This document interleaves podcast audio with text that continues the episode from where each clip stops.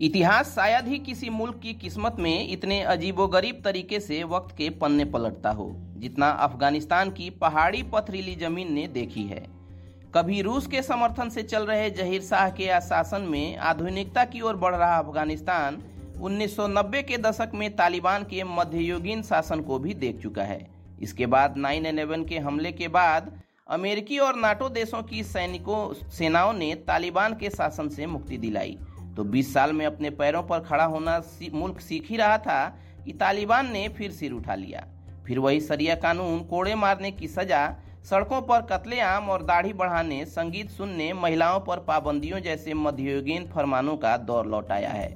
देश के सभी हिस्सों पर फिर तालिबान का कब्जा है और लोग खौफ से फिर घर बार छोड़कर पड़ोसी मुल्कों में भागने को मजबूर हैं। 2001 में अमेरिका ने 9/11 हमले के मास्टरमाइंड, ओसामा बिन लादेन की तलाश में अफ़गानिस्तान में एंट्री की थी और तालिबान की सत्ता को खत्म कर दिया था। बाइडेन प्रशासन के आने के बाद अमेरिकी सैनिकों ने अफ़गानिस्तान को छोड़ने का फैसला किया।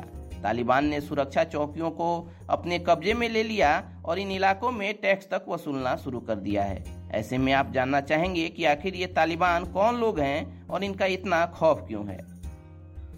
तालिबान का उभार अफ़गानिस्तान से रूसी सैनिकों की वापसी के बाद 1990 के दशक की शुरुआत में उत्तरी पाकिस्तान में हुआ था।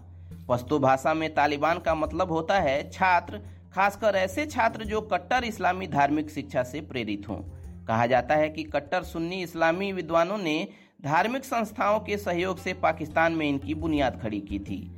तालिबान पर देवबंदी विचारधारा का पूरा प्रभाव है। तालिबान को खड़ा करने के पीछे सऊदी अरब से आ रही आर्थिक मदद को जिम्मेदार माना गया। शुरुआती तौर पर तालिबान ने ऐलान किया कि इस्लामी देशों, इस्लामी इलाकों से विदेशी शासन खत्म करना, वहाँ की सरिया कानून और इस्लामी राज्य स्थापित करना उनका मकसद है। शुरू शुरू में सामंतों के अत्याचार, अधिकारियों के करप्शन से आज इस जनता ने तालिबान में अपना मसीहा देखा और कई इलाकों में कबायली लोगों ने इनका स्वागत किया।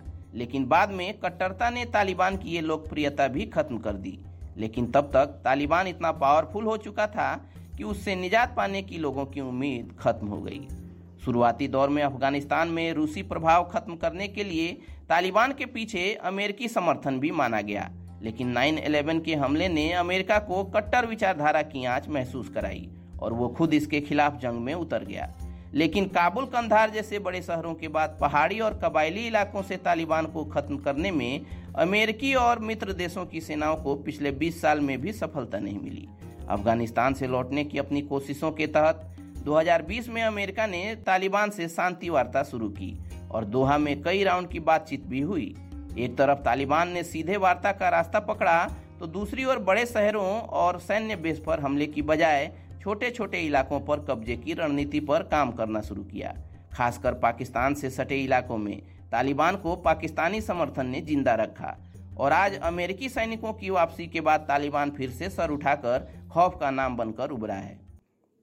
20 साल बाद प्रभाव में लौटे तालिबान को लेकर लोगों में खौफ क्यों है, ये जानने के लिए तेईस साल पीछे चलना होगा। उन्नीस में जब तालिबान ने अफ़गानिस्तान की राजधानी काबुल पर कब्जा कर देश पर शासन शुरू किया तो कई फरमान जारी किए। पूरे देश में सरिया कानून लागू कर दिया गया और न मानने वालों को सरेआम सजा देना शुरू किया। हत्या और यौन अपराधों से जुड़े मामलों में आरोपियों की सड़क पर हत्या की जाने लगी।